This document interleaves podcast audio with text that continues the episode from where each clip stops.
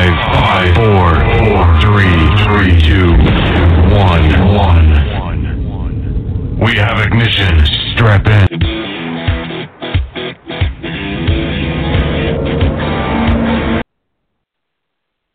Good evening, ladies and gentlemen. Welcome to Weigh Sports Talk.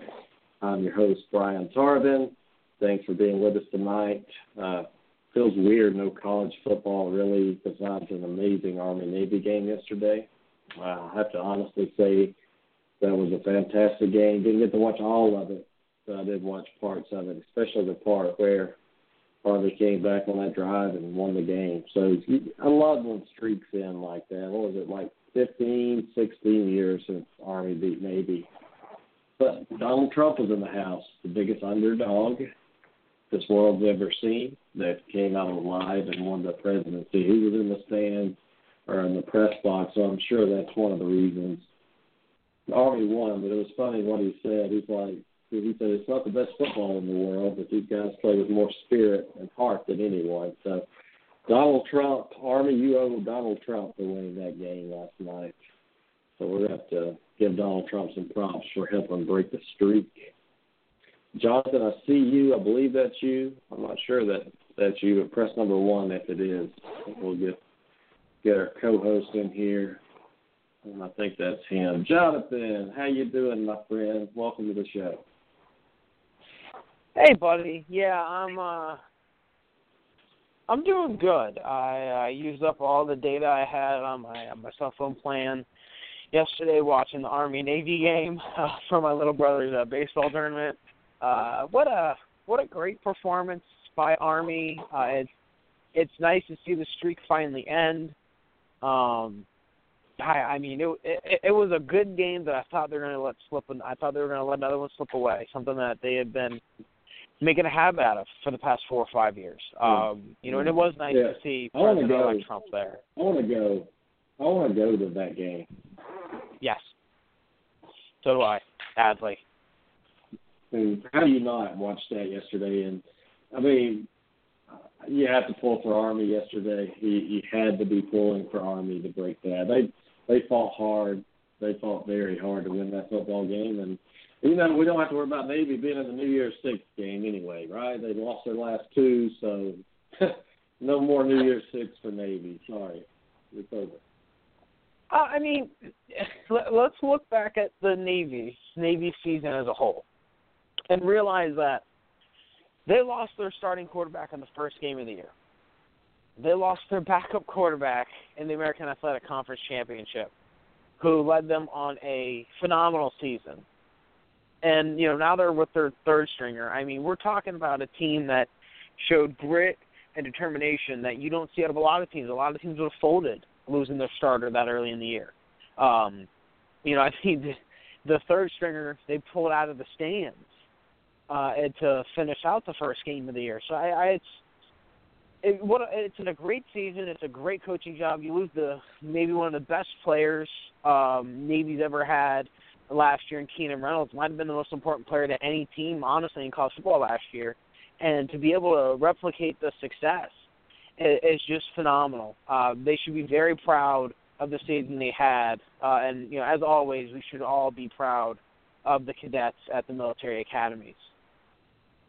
And just think about it. You, you haven't won in so long. Donald Trump's there, the biggest underdog this world's ever seen here, and it just felt, it just felt like it. I called this game actually. I called I called it that Army was going to break the streak, and I, I feel good about it. Donald Trump being in the house, it was good to see. But then last night, followed up. I didn't even watch the Heisman Trophy. Did you watch it? I mean, did you take time to watch the Heisman Trophy? Uh no. I uh I forgot it was actually on. Um I was eating dinner and then I watched Major League. Um Yeah, no, that's about it. I was watching Major League, great movie. Um, you know, go Indians. Um you know, I, uh, all time, one of the best. Oh yeah, by by far, uh, and in my eyes, the second best baseball movie ever behind Bull Durham. Uh, you know, and all of a sudden my phone's lighting up. Lamar Jackson won the Heisman. I'm like, oh, that's a thing. I thought he won it like September twentieth. Yeah, why are they announcing it? We knew who was going to win it, but what surprised me were some of the people. Oklahoma had two players in there, and that was Mm-hmm. that was the funny thing. Bob Stoops, you have two Heisman Trophy candidates, finalists on your team, and you still suck. And you're, you know, I was thinking last night. I was thinking last night that, you know, Auburn's defense doesn't get motivated for this game playing Westbrook and uh, what's the kid's what's the quarterback's name Mayfield. They- If they don't get up, if they don't get up, if they don't get up for that, then they'll never get up. Because think about Auburn's position right now. They've got a chance to shut down an offense and got two finalists for the Heisman. So right there's enough to to see Auburn's defense give them hell on January second. I'm excited to to see how it matches up. But Westbrook is a great receiver, no doubt about it. But he's not a Heisman finalist. Come on. Yeah, I mean, I had my own issues with the um, with the Heisman uh, ceremony. Uh, one was Dalvin Cook finished tied for tenth with Donnell Pumphrey.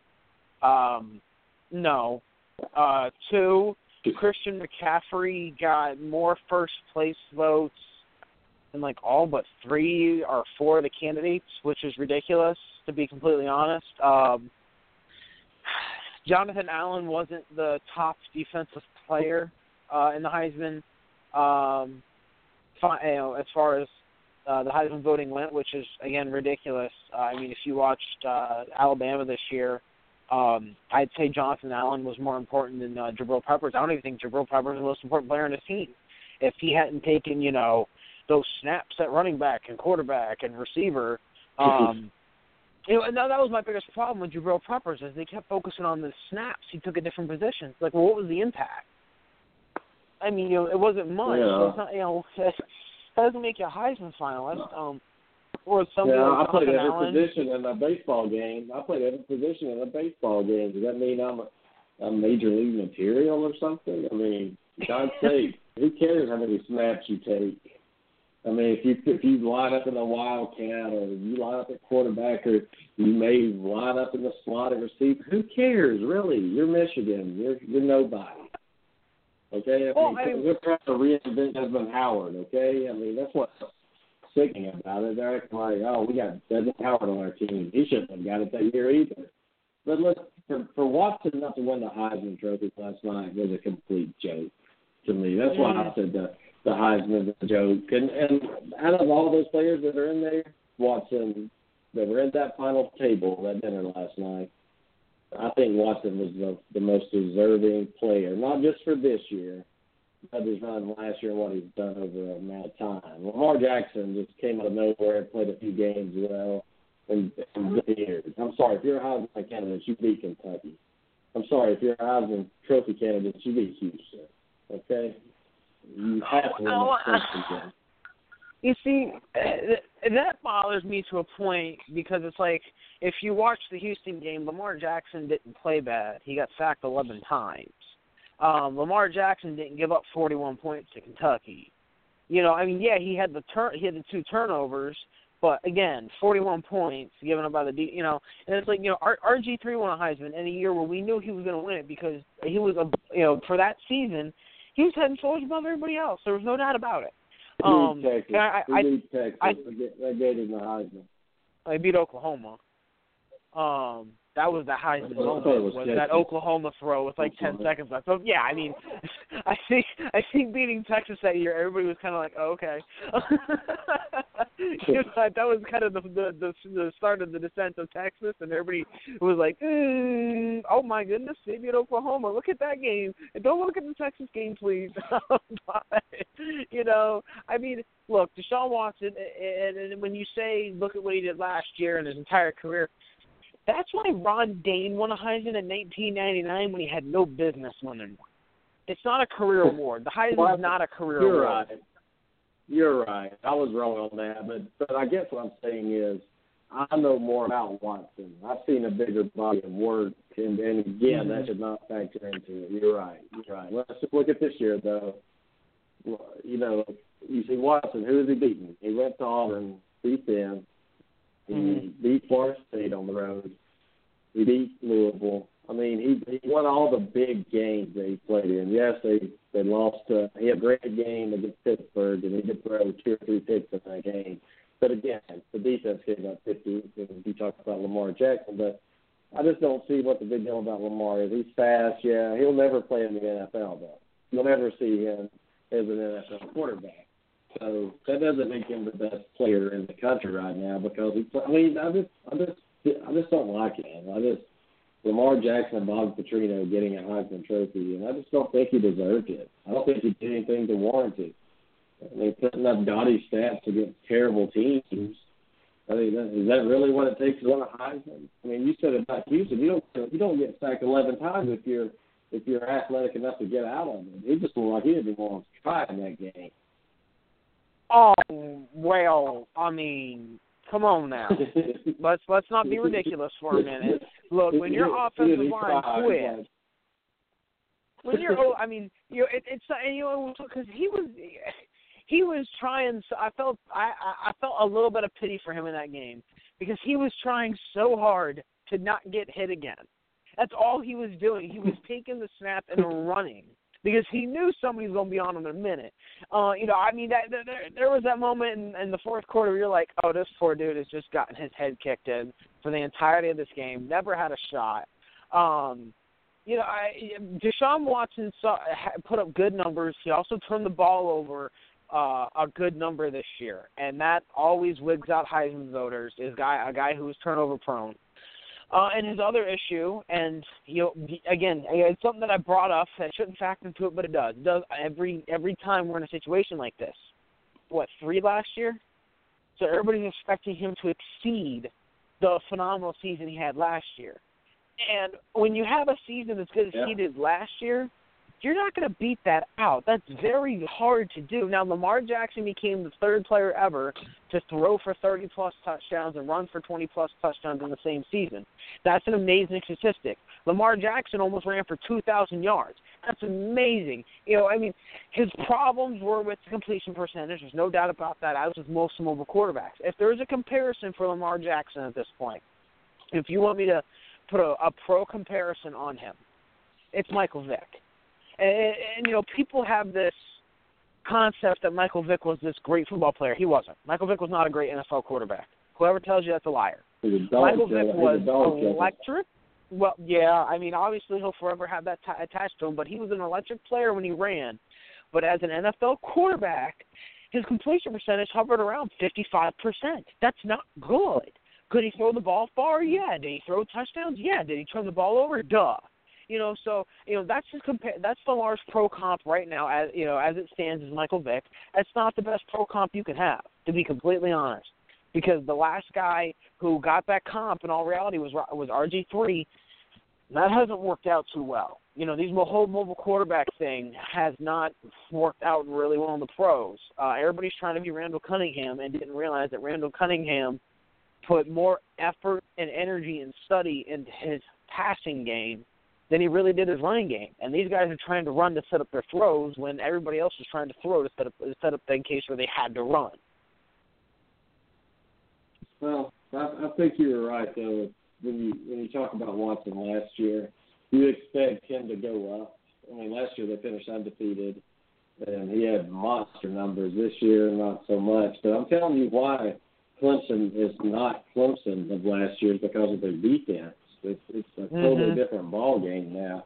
And you hear people talking about Clemson can beat Bama. Yeah, they could. I mean, anybody could beat anybody, but it doesn't look pretty right now for Clemson. They, I think they beat Ohio State, you know, and I think he gets that. But do you think he comes back next year? Oh, no, not. no. You know, in, in my, my my logic behind that is Jared Goff went number one overall last year. Um, and uh, Deshaun Watson's better than Jared Goff. So that tells me that Deshaun Watson's better than Jared Goff. I'm Look, all right, I, I watched Vic Beasley being blocked. Vic Beasley is being blocked. He's actually being held. And he reaches behind himself with one hand and drags Jared Goff to the ground. That's Jared Goff in a nutshell. He was sacked. At least I'm feisty. Goff is terrible.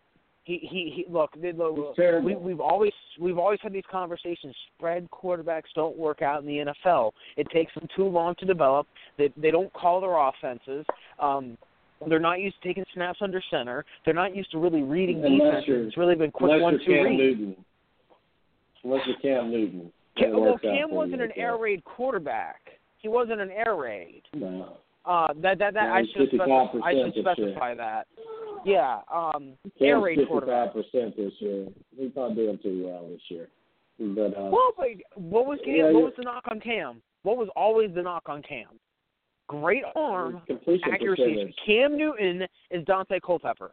Whether anybody likes it or not, he is Daunte Culpepper. Well, I'm gonna tell you something about Cam this year.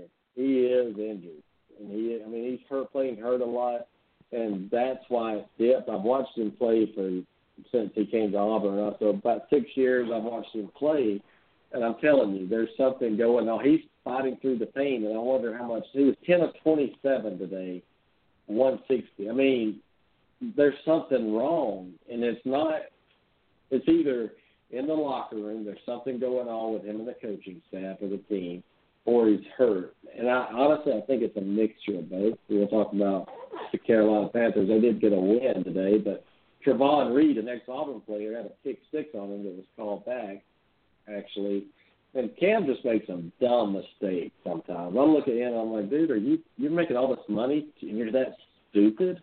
I mean, I mean, I just don't get it sometimes. We'll talk about Cam in a little while, but let's start off the conversation tonight, Jonathan. Could Lane Kiffin not get a job as a head coach? I I just think teams look at him and they're like, Nick Saban hates him. People don't like him. We're not going to be that that team stuck with Lane Kiffin, and I think that's what you're doing. You're settling and you're getting stuck with a coach that is successful because he works under Nick Saban. You check out every other job he's had, he's sucked. And he's he's tanked the program and now all of a sudden Florida Atlantic won't even touch him. South Florida won't touch him. Houston won't touch him. Who's gonna touch Lane Kiffin other than Ed Orgeron probably? That's it. Why do you think he can't get a job? Well, the issue, if everything I've heard is correct, the issue with Houston was the buyout. Houston wanted a um, a sizable buyout to avoid another Herman situation, um, and uh, Kiffin wasn't ready to uh, commit to that. Uh, and that's where the stumbling block happened late at night, and why Major Applewhite got the job, which is actually kind of interesting, uh, considering he was a he's still part of a lawsuit with the University of Texas. so like everybody thought he was going to go back to Texas and be the OC, and it's like no, no. So uh, at this point, Western Kentucky I know isn't interested in Kiffin. Uh, most of the candidates they're looking at um, are have ties to the program, and in all honesty, that's that's what I expect uh, from the source that I know that um, that that is inside the Western Kentucky program. They like to kind of keep things within the family. Uh, so either you've coached there or you're from the state of Kentucky. Um, from what I understand with USF, um, no, USF hired Charlie Strong.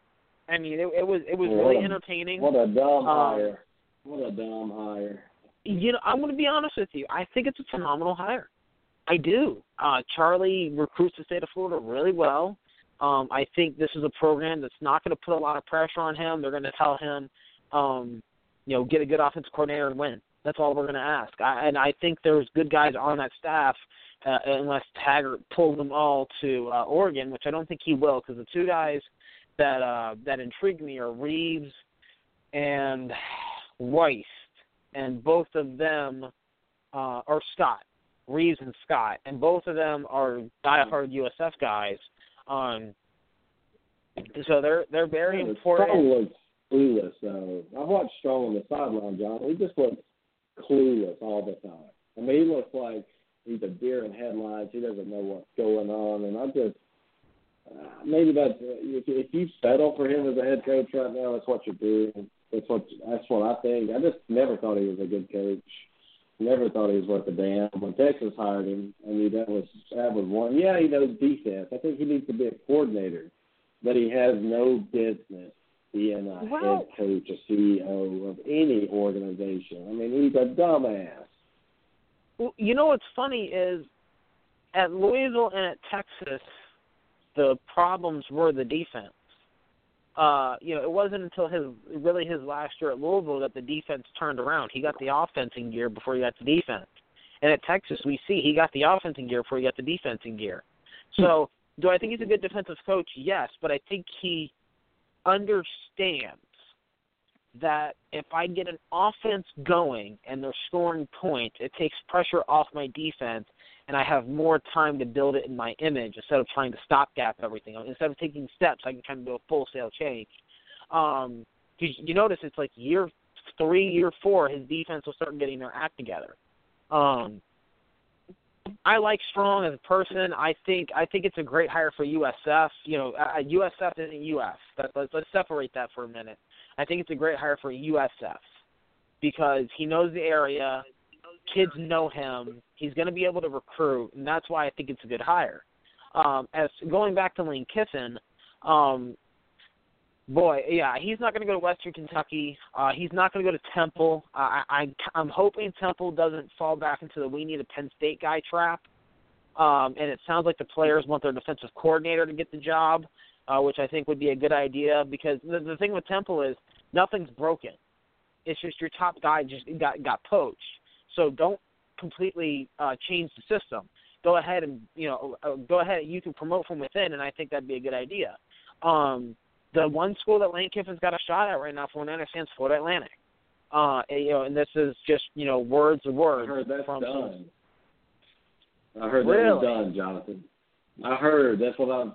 That's what my people are telling me that um, that one got squashed too. There's something going on with him.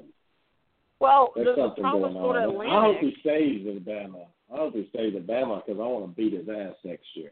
That's why I want him to stay at Alabama. Well, the problem with Florida Atlantic is that he was probably going to take a pay cut to be the head coach there, and I don't, I don't think he was receptive to that idea um, of, of taking a pay no, cut to be a head coach, especially when he can go to LSU. Right, and at this point, from from what I've been hearing and from what the grapevine has said, is that if he doesn't get a head coaching job, he will go to LSU. He will not stay at Bama. Um, which, if Yeah, to be honest, if you're Orgeron, that's a great hire, and it's a great because Kiffin Yeah. as an offensive coordinator has always been good, and I think he's a very good offensive coordinator. Head coach, I mean, he was young, he was dumb. I'm not I'm not ready to kill him off yet, but he definitely I think needs more time to grow and mature. Um, but as a, a, a you know as a and Orgeron's close to the Kiffin family, he knows Lane really well. Uh, so this is somebody where they're gonna have I believe they can have a really good working relationship. Um, so I think for LSU it's a home run hire to get Kiffin as your offensive coordinator, especially since Orgeron already committed to not putting his hands in the offense. But this, though, what this is what concerns me. Um, Kiffin fears Nick Saban. He doesn't like him. Nick Saban's riding his butt all the time. The defense loves to get him chewed out in practice. I don't think Ed Orgeron is a good fit for Lane Kiffin because Kiffin needs to be managed. I don't think he's a head coach. I mean, the guy's a joke. I mean, he even runs the Alabama offense bad. I mean, imagine if they had a true offensive coordinator, they'd be putting up 60 a game with the talent that they have on offense right now. He hinders them in every game they play, and I, I just really think Nick Saban wants him gone, honestly. And, Well, and you know, Sarkisian's going to be their offensive coordinator. Do what? Is he hindering them, or is it the underclassmen that's kind of slowing down the offense? Because we have to remember, they're starting a true freshman at quarterback. Their running backs are really young. Their offensive line's definitely not the most veteran um, in, in the bunch. I mean, their most veteran area of the offense is the receiving corps. So, I mean, is Lane Kiffin Yeah, back, or is it because remember what he did for Blake Sims? Well, he made it to three straight playoffs with three different quarterbacks. That's kind of hard to do. I mean, I'll give. I, I can agree with you on that. I mean, I can also make arguments in the fact that I just don't think he fits the head coaching mold, and I think some of these teams are starting to see that. And all you have to do mm-hmm. is look how Nick Saban treats him. I mean, do you see do you see head coaches get treated like that? I mean, most offensive coordinators don't get chewed out every game like that, and then the head coach come after the game and say, "No, that wasn't an argument. That was an ass chewing." I mean, like, you know what I mean? It's like I don't think Saban respects him at all. Well, at all. let's remember Saban tends to go through offensive coordinators at a pretty quick clip. McElwain is his longest tenured one, and that was four years. Um, and McElwain probably only lasted that long because they won a championship. Um, actually, I think they won two. So you know, I, I burning think, it up in Florida. Yeah, I, I actually had that conversation with a Florida uh, fan the other the other night. I'm like, you realize you hired an offensive coordinator and your offense is one of the worst in the nation. I mean, how how terrible is your program shaping right now? Considering that an offensive coach can't fix your offensive woes. And the only reason you hired an offensive coach was because the offense was bad and he can't even turn it around. And now all of Muschamp's Yeah. defensive recruits are leaving. So I mean, it's the Kiffin situation's interesting. I think going to LSU would be good for him. Um, I think for Alabama's sake, uh, promoting Sarkisian offensive coordinator would be a good idea.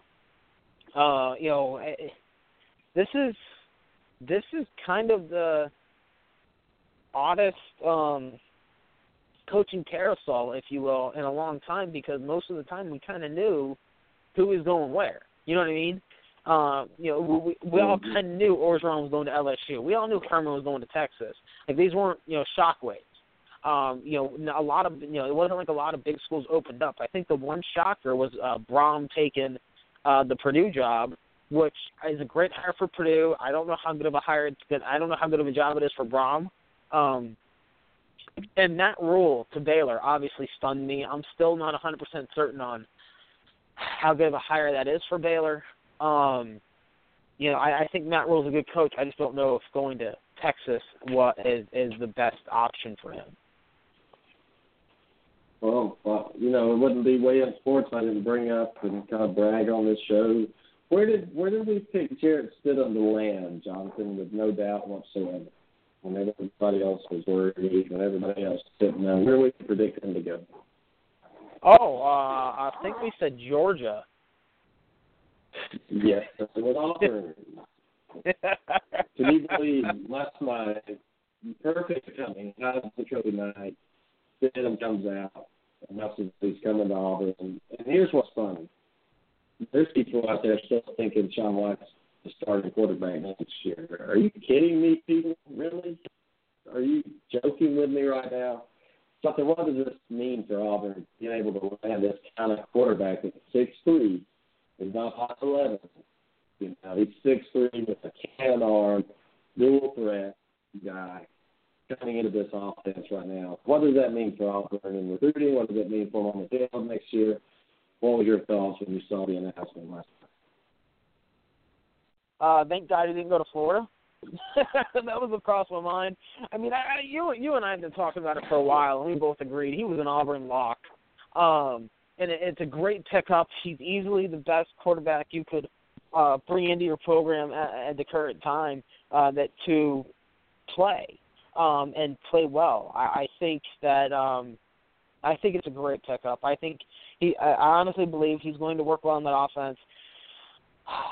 If you're Sean White, how much do you love Auburn? That's the question now. How much do you love Auburn? To, to be completely, to be completely honest, if I'm Sean White, I'm kicking tires at a lot of schools, and I'm saying, hey, Yeah. you know, your system fits me more. Um, I'm not going to play. If you're John Franklin the third, you got to start kicking tires too. You really do. No. Um, I think if you're you know, Woody let me Barrett, tell you you stay why put. with Franklin. Let me tell you why with Franklin you don't. Let me tell you why you said Auburn you changed positions.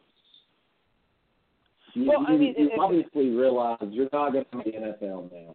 You know by looking at it, you're not going to be an NFL quarterback one. Uh, you tried you tried it at Florida State, it didn't work out. You went to JUCO, you couldn't win the starting job. You went to Auburn, and you couldn't win the starting job. And and I still wanted to see him more. I'm a Franklin fan, okay, I, I really am. But with Woody Barrett there and with Stidham there, I think the writing's on the wall that White, they keep a number at quarterback, and and so is John Franklin. So if you're John Franklin, do you really go to another place to play quarterback and you're not going to do it in the NFL, or do you work your butt off change positions. It may be defense. It may be uh, receiver. Just change your position and try to make it to the NFL. So now you taking all that into account. You really transfer? And if you do, where? Well, if John Franklin thinks he's a quarterback, then he's going to transfer. Um, to where? Go find me a group of five school. Go find me one. I bet you you find one. I bet she goes there. Um, Power five, probably not. Um, the group of five. He's yeah. a he's a good quarterback, man. He's got to be. I mean, he just hasn't had the right opportunity. I think Gus hamstrung him this year, and I don't think he was treated fairly. And and I heard he wasn't the smartest person in the world too. I, I have heard that. Um, I've heard reference to him as a box of rocks. You know. Uh, Oh, well, that. you know. So let's go back to Sean White. You go back to Sean White. You're a red shirt. You'll be a red shirt junior next year. If you transfer, that means you get one more year, right? He's already redshirted, so he's just got one year to play. And with Auburn, Stidham could go pro after next year. He got three years to play, but he would be three years removed from high school. Woody staying put, I agree with you there. But if I'm Sean White, I think Sean White is a backup quarterback, but he could go somewhere like UAB or or somewhere like that, Troy, and throw the ball around a lot and be good. I, I think I think Sean White would have every reason to transfer, and I wouldn't be mad at him if he transferred because this is his life. You know, this is his chance to be quarterback, and he is a pretty good quarterback. The problem I have with Sean White is arm strength number one, staying healthy number two, and I just think he can't do it for an entire season. I've said it all along. He can't win an or an SEC championship with him. But I think he's going to start looking around. That's going to that could leave Auburn thin. If they lose John Franklin third and Sean White, you bring in Stidham, never played in the SEC, and Woody Barrett. We've never seen him take a snap. So Auburn is putting themselves at risk at both leagues. Yeah, I mean, if I'm Sean, I'm kicking the tires on some Big Ten teams. Um, maybe I'm kicking tires on some teams out west. Uh, maybe even in the Big Twelve. Um, I don't know yeah, if, he, never if he's get on track. I don't know if he's on track to gra- uh, graduate or not um, at the end of the spring semester. If he is, he can technically grad transfer and have two years. Um, he could also pull a Stidham and um, graduate. Uh, go ahead and transfer, but sit out a year. Don't be part of football at all. That's what Stidham did to save your eligibility. So Sean White could transfer, not be on the football team, and still retain two years of eligibility. Um, you know, eh, Franklin, I'm with you. I think his best idea is to go ahead and make a position change, whether it's cornerback or a re- receiver. I don't think he can be a running back, uh, but cornerback or receiver, I think would be a good idea for him. Um, you know, just like you know, I, Nick Marshall for the NFL went to the combine as a DB, not as a QB, as a DB, because he knew, you know, he saw writing on the wall and knew what was ahead of ahead of him. And I think if you're Franklin, go ahead and jump for that now and um, get ahead of the curve before you have to try and learn a whole, a whole new position on somebody's practice squad. Yeah, but if he believes he is a quarterback and he thinks he can go somewhere, but I mean, where's he gonna go? I mean, he's gonna take a chance on him. Even school he goes to that he could start and then make a name for himself as a quarterback. And remember, he would only have one year, correct? Unless he sat out an entire year and then came back. I think I'm trying to think. He was a junior this year, so he's got one year left to play, and he can't. Auburn could let him out, could they, and let him play. If Auburn agrees to the NCAA, he could leave Auburn and go to another school, like say in the Big Twelve. I think he would do well in the Big Twelve. Out there, there's no defense. Yeah. And, uh, he'd, Yeah. he'd be able to become a quarterback. But I still like him though. I mean, I, I think you know I'm looking forward to seeing what he can do. But these Auburn fans out there that think that the Stidham announcement didn't just tell you who their starting quarterback is, unless he gets hurt or something. Um, they're crazy, Jonathan. They're actually sitting there thinking that Deshaun White has won the team over, and and that Stidham will be a backup. Stidham didn't come to Auburn to be a backup. If you take an eight and four team this year, um, two of those losses really I can't on Sean White. He was hurt in the Alabama Georgia game, But imagine Stidham being in that Auburn uniform the entire year this year. What kind of record do you think Auburn has? At least ten and two, right? I mean, we have some kind of quarterback. Well, at least ten and two, possibly eleven and one in the playoffs right now. Don't lose to Alabama. I that's how good this team was, just missing a quarterback.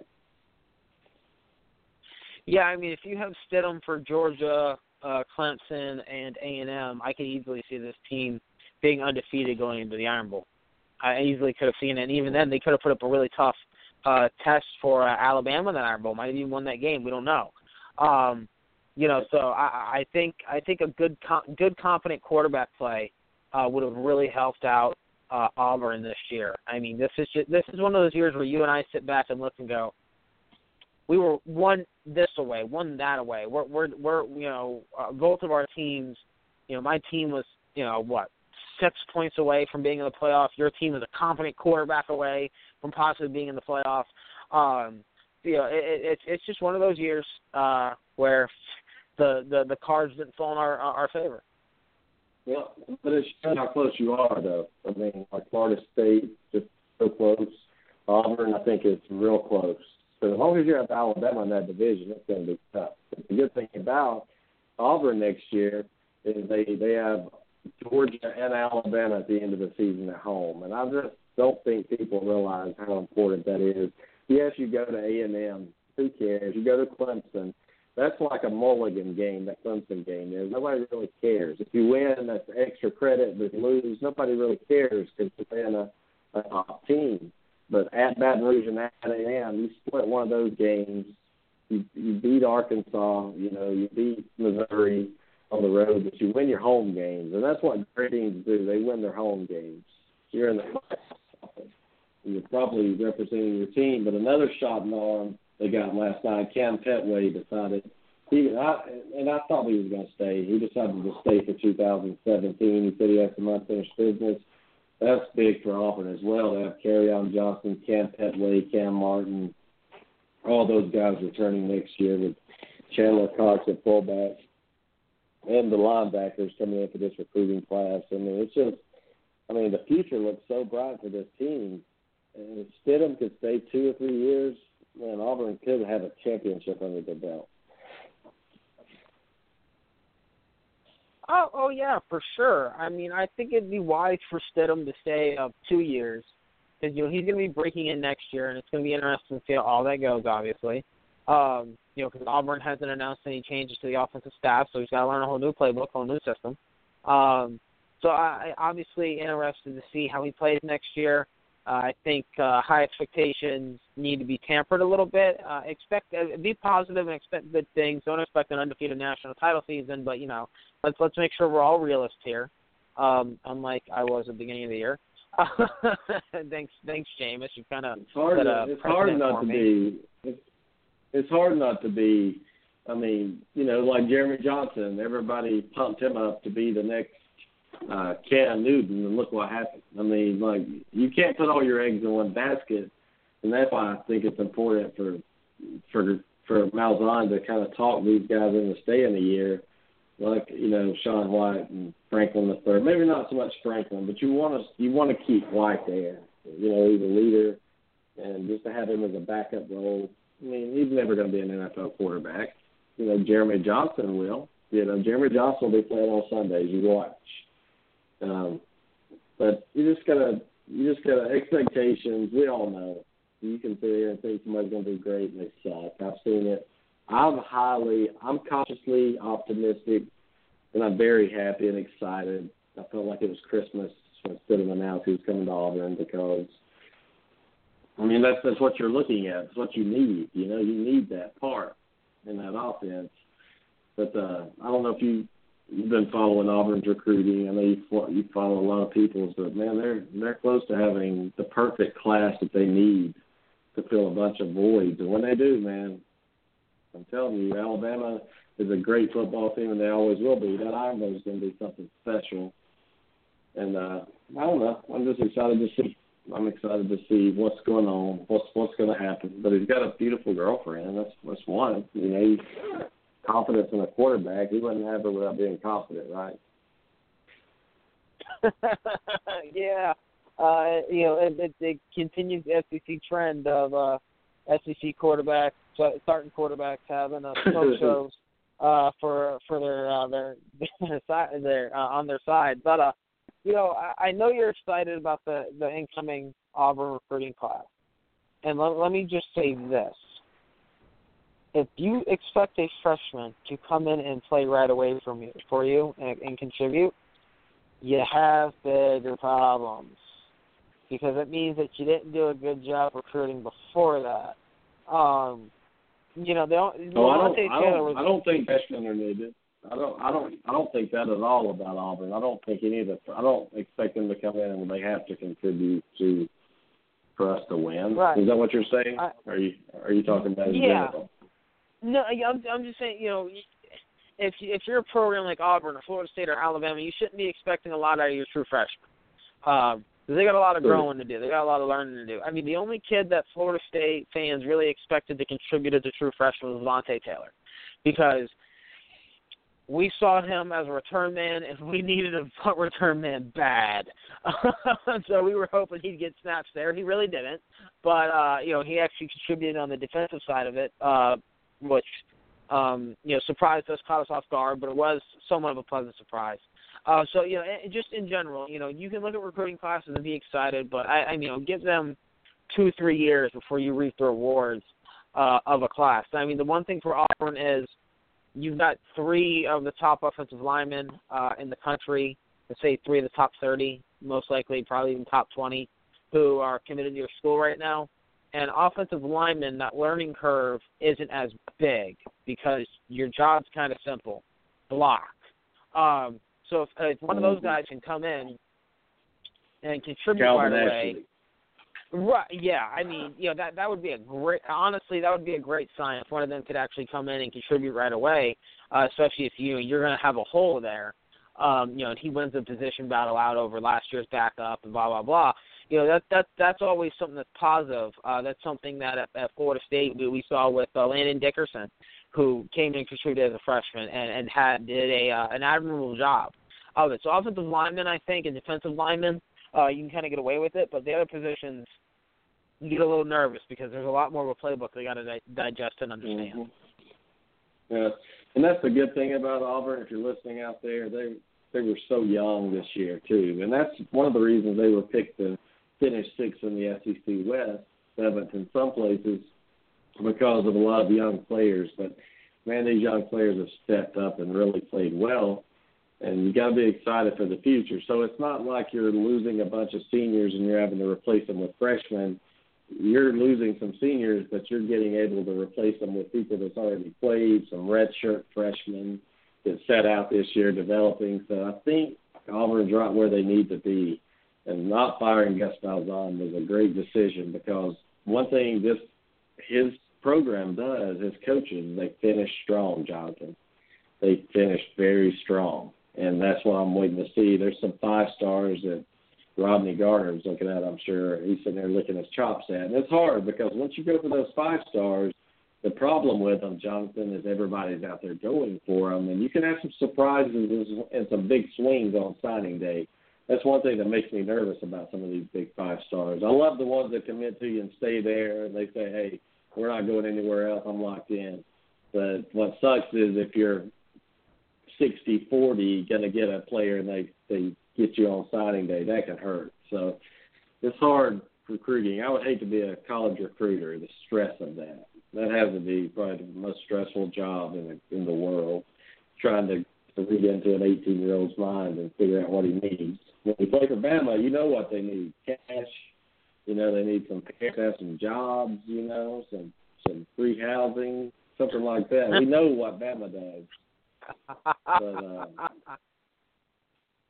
Gene Jones, for instance, right there. I know I pissed some Alabama fans off sometimes. I'm sorry. I, I just have to go there. But uh, that's okay, though, isn't it? It's okay. They get upset. You know, it's okay. They're easily offended. That's the thing. Did you see the Saturday Night Live skit with John Cena acting like an Alabama player? You tell me. You no. No, I haven't seen it yet. Um, I, I, I caught wind of it, and uh, when I was at work, and I was like, I need to see this when I can. Um, funny. I mean, John Cena as an Alabama player just sounds like it's going to be a pretty darn good skit, though.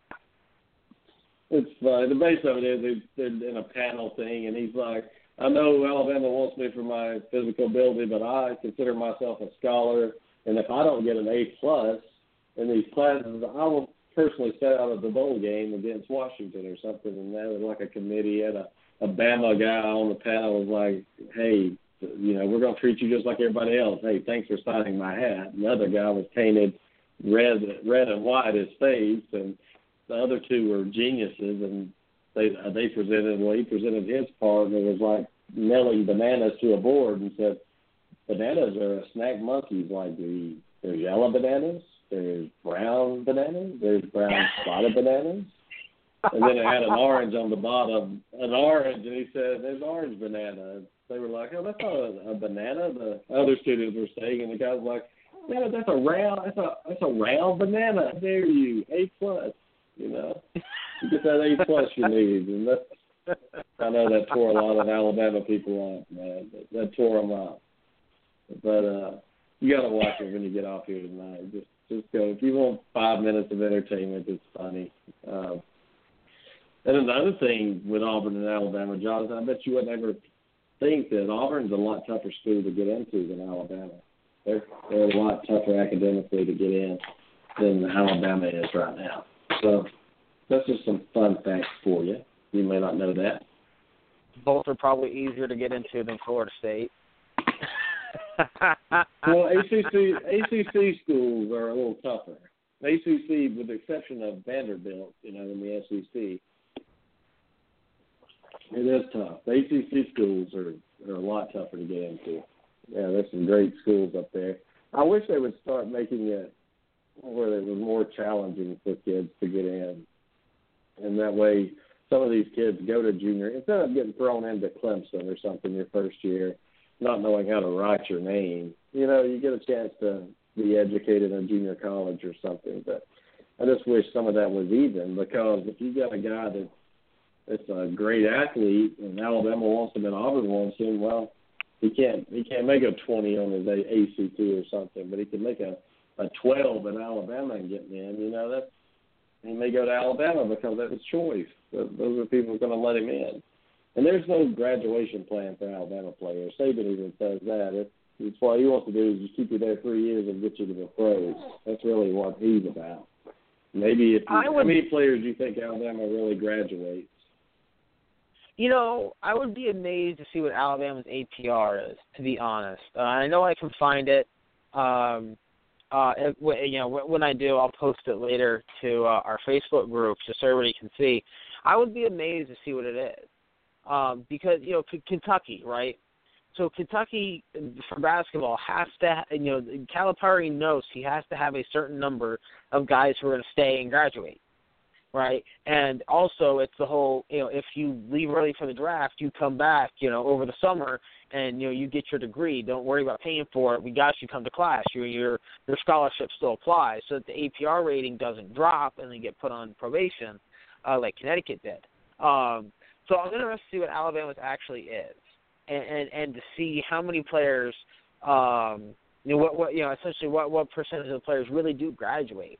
Because uh, you know that that's always a statistic that that interests me. Um, kind of tells me where, as a coach, you reside as far as your uh, philosophy goes for uh, things of that nature. Because certain schools, they uh, well, they just don't care. Yeah, if you found that, post it. I'd like to. I'd like to see it too. It'd be pretty cool. So, so what else is going on in the sports world this weekend in college football? Anything big I'm missing besides Ohio State's coach? Uh, I think that's a good hire is it Fickell? He went to Cincinnati. What is Urban Meyer going to do? I mean, that's his rock at Ohio State. Um, I saw that Louisville, um, two of their players were at a party. I say it was last night, and uh, wound up getting shot. Uh, neither one's in critical condition. One of them is James Hearns, one of the more important players on defense. Uh, I wish them both a speedy recovery. Um, just such a, uh,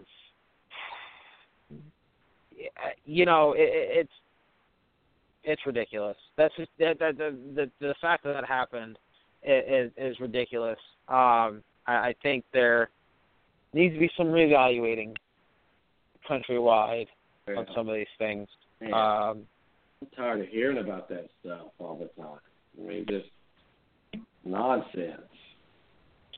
you know, uh, it's uh, Verne Lundquist called his last college football game Saturday, and I know there's a lot of you who are celebrating that. Well, let me do the opposite. I teared up. Uh, I, you know, I grew up listening to Verne call the CBS games. Uh, they were always something that I look forward to every weekend. Uh, it's kind of the reason why I was so disappointed with uh, the SEC slate this year for the CBS games because we we got some games that I just didn't care about. You know, uh, Tennessee, Missouri. You know, it's like, eh, eh, who cares? Um, you know, I I I hope I wish him the best in his retirement. I know he's going to do March Madness, and I know he said he's going to do the Masters next year. Um, yeah, it's just it's a voice that I'm going to miss listening to. And hats off to Verne for leaving before he completely lost it. There, there was obvious signs that he was slipping a little bit. There's no doubt about that. Um, but uh, hats off to him for recognizing that and going, let me get out now uh, before I tarnish whatever legacy I have. And, you know, if you've never read up on Verne at all, great story. You know, 1976, he was left behind. He was working for ABC, got left behind for the Olympics uh, because they told him he would, uh, or it was 72, I want to say. It was the Montreal Olympics, whoever one that was. Uh, and they told him, well, you know, we think we had better sportscasters. And to see the career he had, and and everything he was, you know, all the, all the events he's called, some of the the greatest calls you're going to hear in, in certain sports.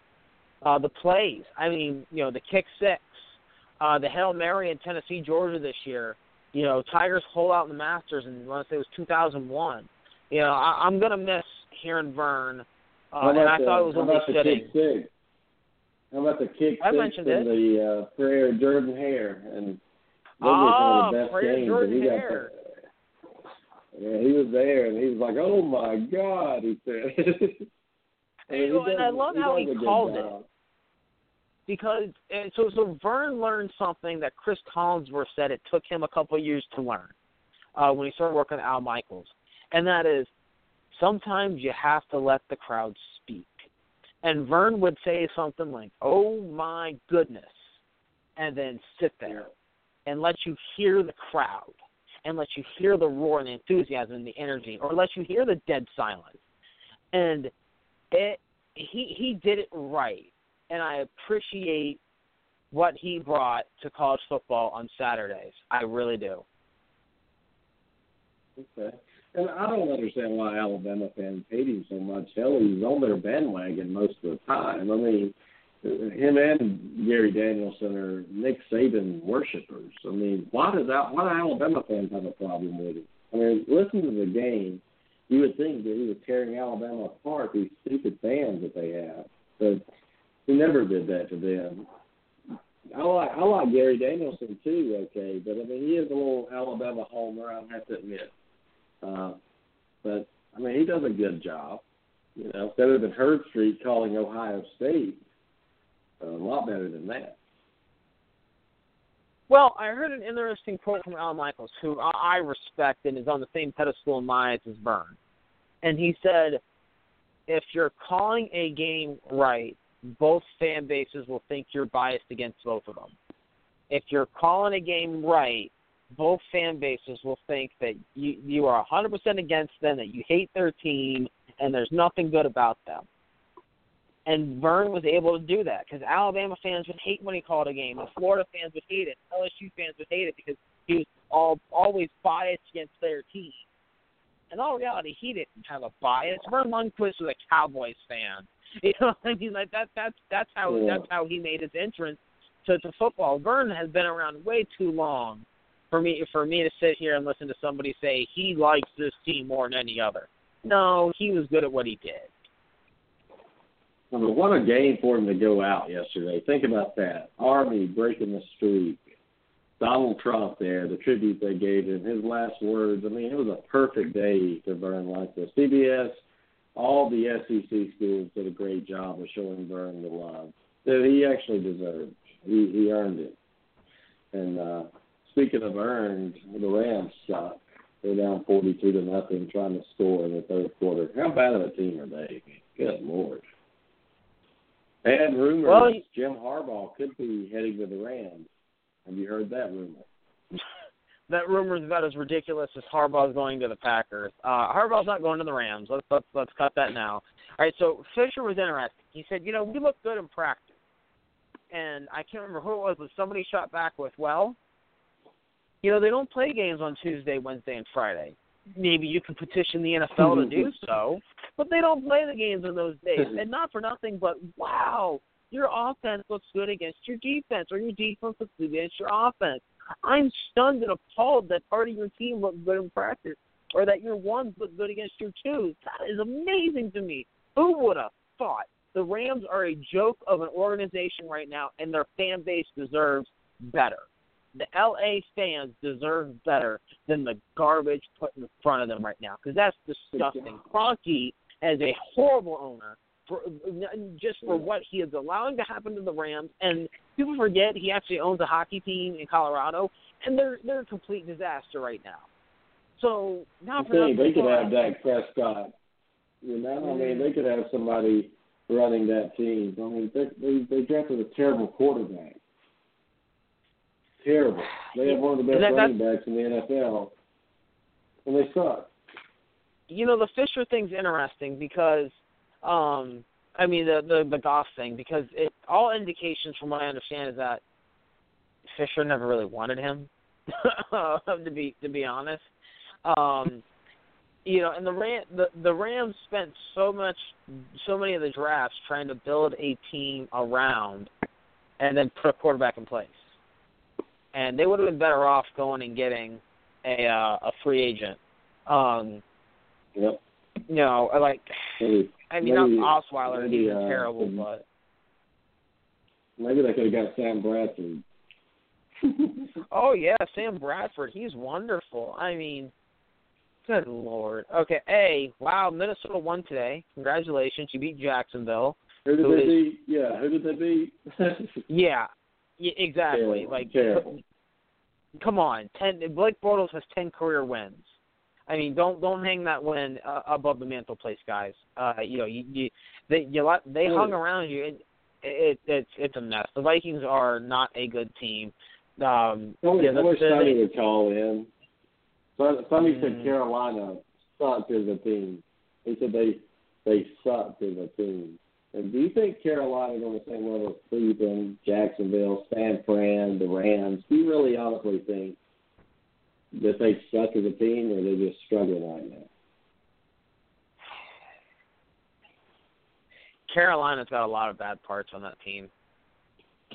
Let's be honest. They have a terrible yeah, offensive line. suck? But but do they suck though? I mean, when you look at talent, you don't have a team quarterback like Cam Newton and Luke Kuechly that play on defense and say you suck. Like you don't put them in the same category with the Browns and and people like that. Well, you know they're terrible and there's nothing you can do. Well, to meet Carolina last year, they were like plus 15 in turnovers. This year they're negative.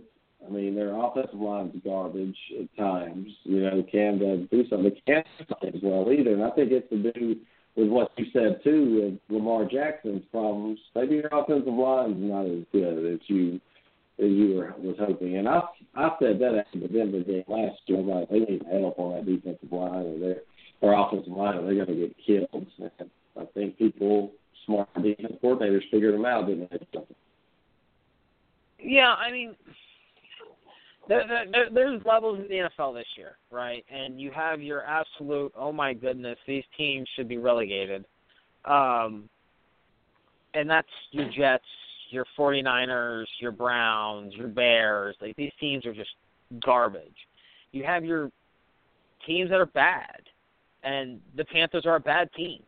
There's no doubt. I mean, there's no other way of putting it. They're they're a bad. You know, the Bengals and the Panthers are almost in the same boat, where it's like they were they've been good. You expect good things from them, and this year everything that could go wrong kind of went wrong. Um, for the Mhm. Bengals, it was more injuries. For the Panthers, it was well, you ain't got no secondary. You ain't getting no pass rush. You ain't got no offensive line, so you don't lose. That's how this works. Your quarterback's been nailed. Your quarterback's been nailed 150 times in the first three games.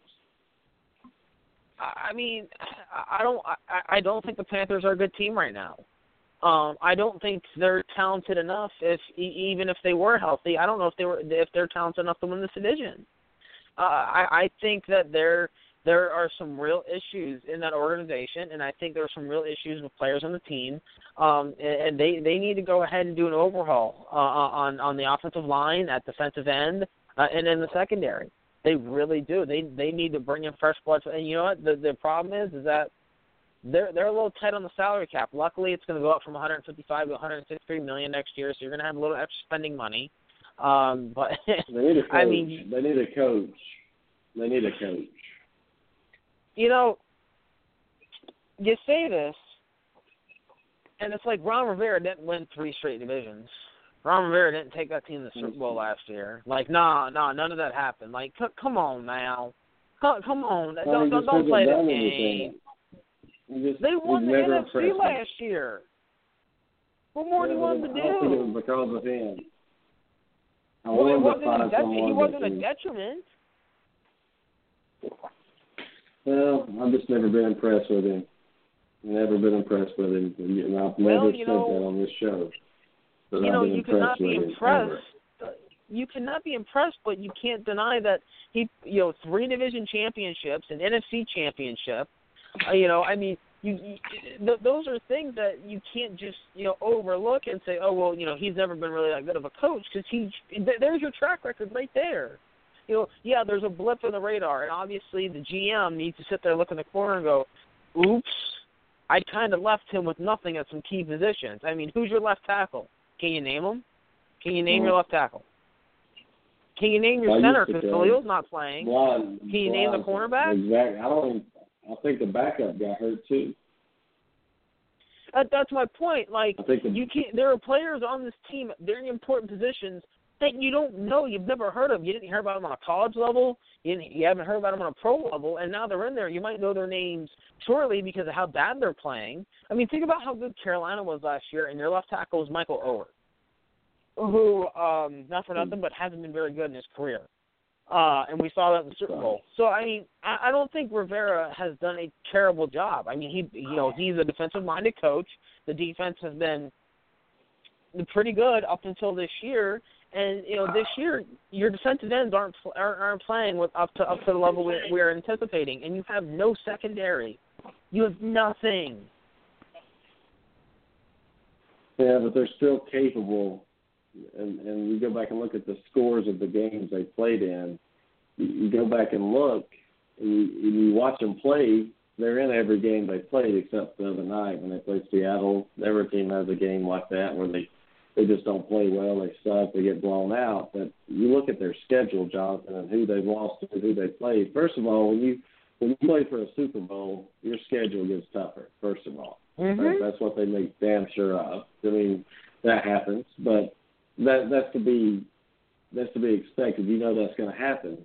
Why didn't Carolina make the key acquisition in the off season? Why didn't they build that offensive line the way they're supposed to? I mean, did they think Cam Newton was just going to come in there with a cape and fly and win? I mean, that defense was amazing last year for Carolina. Amazing. Mm-hmm. It's dropped off significantly. The offensive line was not great last year, but it was better than this year, where they were able to run the ball and play action pass. So Ron Rivera, who who's responsible for that?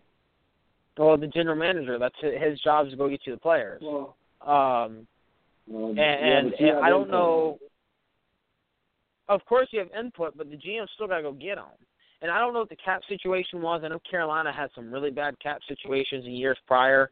Um, and if I'm not mistaken, they didn't have their full complement of draft picks uh, uh, last year because of some of the trades they made before. Um, you know, th- let's not forget that they took a defensive tackle in the first round. Let's not forget that. You have Lutelli. You have um uh what's his name? Um Kawann Short. So you took Short. Vernon Butler. Yeah. Like, bruh, you couldn't use an offensive lineman there. You couldn't use a cornerback. You let Josh Norman walk because you thought his contract demands were ridiculous. Which I mean, it's not like he's having the best season ever in Washington, but he's better than the scrubs you're throwing out there now. I think the GM made some poor moves. Um, and, Mhm. and at the at the end of the day, that's really nothing new for Carolina. They've they've always had a general manager who seems to not really do the best with what he should be able to accomplish. Um, so I don't blame Rivera for this Maybe, maybe Cam, maybe Cam will, maybe Cam will get out of there. Able to get traded uh, better team with a with a better GM because you're right. The GM, if you have a bad organization like the the Rams, I mean, do you, do you expect the Rams anytime soon under his leadership to be able, with Fisher or without Fisher, do you expect them to be competing for a Super Bowl anytime soon? Really? Not until they get a, a whole new change uh, at, at the top. I, I think they need uh, a full-on change of management. Um, you know, all right. So, all right, I'm a Bucks fan. If anybody knows about bad management, it's me. All right, let me let me put that out there. I I sat through Mark Dominik, who didn't know how to draft. Okay, we thought he did, he didn't. Lovie Smith decided to play GM for a year, and that backfired like nobody's business. So, I under you know, and if you look at the Bucks' history, bad draft picks, bad draft picks, bad draft picks. It, it, it's it's a running thing. I mean, Rich McKay uh, did a really did a subpar job on a lot of his picks. People forget, like, oh well, look what the Bucks got in Brooks and Sapp. Yeah, that was Sam Wyche. Like Sam Wyche helped build the foundation of this team with Lynch, Sapp, and Brooks. So I mean, I've sat through and I've witnessed some horrible management, and that and you understand looking at it when you see it. And I see it in St. Louis. I see it in Carolina. I've seen it in Miami. You know, where where teams just they tend not to know what they're doing. Baltimore is starting to fall down a little bit of a slippery slope with Ozzie Newsome. Um, the Browns have always had issues. You know, bad teams will always be bad, is what a lot of people say. And I don't. I try to believe that's not true, especially when you bring in new ownership. But you look at a team like the Browns who can't do anything right. I mean, nothing right. Every draft has been a joke. I I I have said, and I will stick to this. Give me three years of being the general manager of the Cleveland Browns, and I will build you a winner. Guarantee, not, I'm not guaranteeing a Super Bowl in three years, but in my third year, I will. After my third year, I will put together a competitive team. A bear, and I will guarantee you that within ten years of me being a, man, a general manager, we will, will play for a Super Bowl, because they just don't know what the hell Well, they are doing. Well, well, let's look at Carolina just for a second, and since we were talking about them. They started the year off at Denver, lost by one point in a game they Uh-huh. controlled the entire way. They beat San Francisco. Okay, now here's where they lost their season. You tell me if this is where they lost their season. They lost to Minnesota at home. They were at home. They lost to Minnesota. They lost to Atlanta on the road. They lost to Tampa Bay at home without Cam on Monday night. Then they lost by three to New Orleans on the road. Those four in a row just killed their season. Had they won two of those four, you're looking at a playoff team. That's how close Yep. it is right now for Carolina. That's, I mean, you got to be, you got to be Tampa right there. At that time, Tampa wasn't a good football team. Tampa's a Well, good team now. Y'all weren't going to win that game with Derek Anderson. Yeah, I mean, but I mean, still, it was the final was seventeen fourteen. I mean, and then the following week, Cam comes back, and they lose by three, forty-one thirty-eight. The defense couldn't stop anybody, but Cam lit it up. And then they beat Arizona. Then they beat they get some they beat the Rams. They got something going, and then they lose to Kansas City at home. They choke a twenty to six lead. I think it's twenty to three. Then they beat New Orleans. Last week they went to Oakland and lost 35-32. Should have won that game. So that's what I'm talking about. This is does the team suck? No, I mean they're barely losing some of these games. If you suck, Well, go to the Cleveland Browns schedule and look at the scores of their games. That's a sucky team. Carolina's a couple games and turns away from being a playoff team right now. That's all I'm saying. Well, yeah, I mean, Ca- Ca- Carolina. It seems like whenever the offense shows, the defense takes the day off, and, and vice versa. Uh, you know, I mean, you know how, how bad the Browns are. Um, anybody, I mean, if if you told me Cleveland was at San Francisco, and San Francisco was laying seven points, I'm laying the seven points. That's how bad Cleveland is. I have them on auto uh, fade. Uh, like you know, this week, oh well, they're playing Cincinnati. This could be a trap game for the Bengals. The Browns are coming off a bye. I'll lay ten. they win by thirteen. Like bang. I mean, come on. Going into the year, I had the Browns winning one game. That's what I capped their win total at was one. Think about that for a minute. With Carolina, I thought that'd be better. I didn't take into account some of the losses. And Carolina, uh, you know, it, it, it's just a bad year. I don't think you fire the coach. Uh, I think that that would be a, a rash decision because who are you going to replace him with? Realistically, realistically, who are you going to replace him with? Nick Saban. Nick Saban. Uh, he ain't coming. Next. I'm joking, but look at the Cleveland's uh, rest of their schedule right here. They go to Buffalo next week. Not going to be pretty, probably. They they got San Diego at home, loss, Loss. And then they go to Pittsburgh again. They're going to be winless this year. They're not going to win a game. You know, uh, let me say this: they could beat Buffalo next week, and the only reason they could beat Buffalo is because I heard rumblings today that Buffalo is getting ready to fire Rex Ryan, and that they're getting ready to start Cardale Jones at quarterback. Cardale Jones against a team that just fired their coach against Cleveland could lead to a Cleveland victory. That's the only shot Cleveland has in all reality. And it's not even like Buffalo played You know- terrible today. No, man. You know what Buffalo's problem is? They're in the division with Belichick and Brady. That's their problem. That's it's in their head. I mean, it's like that's in their head. They beat New England sixteen to nothing. They beat Arizona. They beat the Rams. They beat San Francisco. They beat Cincinnati on the road, but they just can't put it together consistently. They had a four-game winning streak, and they had a three-game losing streak, a two-game winning streak. Now they're on a two-game losing streak. I mean, it's just like this team is bipolar. The definition of bipolar is Buffalo Bills. Nope. They're sitting at six and seven right now. They're bipolar. They have a bipolar coach. I'm at. I mean, he's a good coach. I think in some ways. Sometimes he he's a good coach because he's not intimidated by anyone. You know, it's just like he's cocky, he's arrogant. I like that about him. But he makes some decisions just scratching your head, kind of like Cam Newton throwing the football. Sometimes you're like, what are you doing, man? Rex Yeah, Ryan's what I- biggest problem is that Rex Ryan doesn't realize he's a, he should be nothing more than a defensive coordinator, and he'd be a great defensive coordinator. Rex Ryan's problems are the same problems his daddy Buddy had. Buddy was a great defensive coordinator, not a good head coach, and that's Rex is I'd say an average head coach. But at this point, if you were if Rex were to be fired and you were to hire him as head coach, you're making a mistake. You are. I mean, you can't bring in a guy on a third try and say third time's the charm with him. He's going to figure it out this time. No, no, Rex is already Rex. Um, you know, I think if Rex Ryan, if he if if he knows what's best for him career wise, and if he still wants to coach, if he were to get fired again, he would uh, go ahead and be a defensive coordinator somewhere. He's a great defensive coordinator. He is. We saw what he did at Buffalo. He's excellent.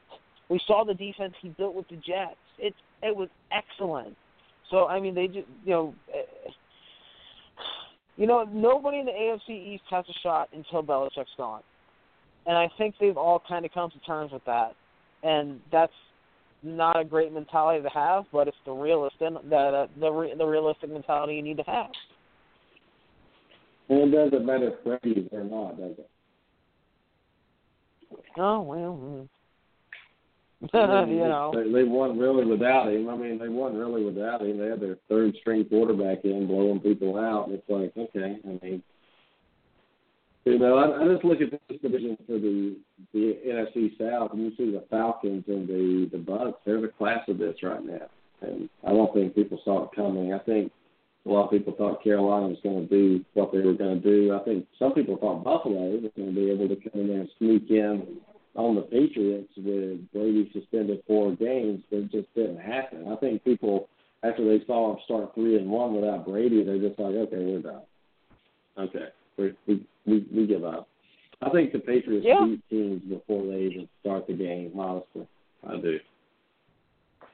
I agree. I I think I think the Patriots do have a psychological edge o- over uh, uh, uh, most the NFL. Um, I mean, we saw them go 11 and five with Matt Cassel. We saw them start the year three and one with Jimmy Garoppolo uh, and Jacoby Brissett. You know, th- this is a team that it seems like they can plug any quarterback they want in, uh, and they're going to win. I mean, people forget that 2001 run when they won their first Super Bowl. Um, Brady wasn't even the quarterback for the whole year. Uh, you know, I mean, uh, I mean for the playoff run, it was Drew Bledsoe who started that AFC Championship game, not Tom Brady. Um, you know, so I, I think Belichick has has developed a, a perfect system um, to which you can kind of plug and play guys time and time again, and you're going to keep winning. And I, that's something that I don't think is going to change uh, for for for a while now. I don't see Belichick retiring really anytime soon. Uh, I mean, he's he's just getting started. Honestly, he's like he's like Saban. He's got ten more years easy, easy. I mean, Saban looks young, doesn't he? I mean, you look at him on the sideline. He he's got fire and energy in him, and and he he's the type that when he retires, it'll be on his terms when he's ready to go out. And uh, I love it that he's at Alabama because it means Auburn's going to have to be on their game in order to win. You know, you can't you can't rest on your laurels really. You can't really get comfortable when Nick Saban's in the division and he's winning every SEC title, and it's it's good right now. I'm happy happy for them that they've done a great job, but I'm also happy that my team is getting better too, John, and and uh, fighting hard to get up to that level. And that's hard to do. It's hard to be on top when your rival is on top, isn't it? Yeah, I mean that's obviously something that I've experienced at Florida State. you know, with uh, with Florida and Miami. Uh, you know, and right now with Clemson, Florida owns I mean, you. Florida owns you. uh huh. Um, you know, you know, Clemson has won back-to-back ACC titles now. They've won back-to-back years against Florida State. Uh, they won a game in Tallahassee. I still contest that decision, but whatever. Um, so you know, you you you look at it, and it it makes Florida State better in the long run, just like you were talking. Because if Clemson's better, and that's a team you have to play every year, well, then you have to bring your level of play up. Or if Clemson was still you know lackluster, like they were at the end under Bowden, um, you you know, Florida State doesn't necessarily have to raise their level of play. Uh, they know they can beat them just by getting you know showing up. Uh, just like well, we kind of can with Florida now. so you know, I, it's it's it's uh you know for Clemson to be good, and it's interesting because I heard Dabo, and he's like Sean Watson's the most disturbing player in the ACC.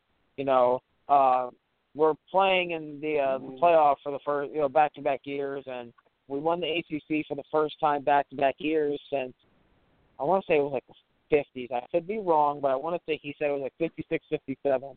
Uh, was the last time they won back to back. Um, might have been 86, 87, I think it was. And I just kind of chuckled because like uh, Florida State joined not too long after that and uh, just ran the show. So it's kind of nice that another ACC team decided to step up, especially one that we have to play every year. Um, because we got to Yeah. play better, we got to recruit better, we got to coach better, we got to be better. Well, I'm ready. I'm tired of hearing you out there bashing the SEC right now. By the way, I've got a bone to pick with you right here. Jonathan Bryan head to head. You know, talking bad about Auburn getting into the Sugar Bowl. You know, with four losses, but who else is going to go? And you look at Florida State; they're in that same boat, really. Three losses in the ACC, it's like six in the SEC. So, I mean, what's your point? oh, Brian, look, we're, uh, uh, each of our teams is in the top. Is in you know each of the you know you, I'm happy. look, it, the SEC and ACC are the top two conferences in, in, in college football, and I don't think it's close. Uh, we're in the Orange Bowl. You're in the Sugar Bowl. That's awesome uh, for both of us, obviously, in what we consider. And we're and we're both consider- underdogs, and we're both going to win outright. Damn straight. Okay, that's Um, what's going to happen. That's what's going to you know, and I, I, I look. My whole point about the SEC being, you know, pe- people are like, is it a down? Was it really a down year? We have eleven. You know, we have twelve teams going to bowls. We have eleven uh, who are bowl eligible. So let's start there. Mississippi State got in because of a good APR. Go figure. Mississippi, uh, a school in the state of Mississippi with a good academic 12? rating. Um, you know, go go figure. You know, uh, yeah, I mean, I know Mississippi State's going to a bowl, and because they have good academics, they're five and seven. Let's let's not forget that. Uh, even if they win, losing record.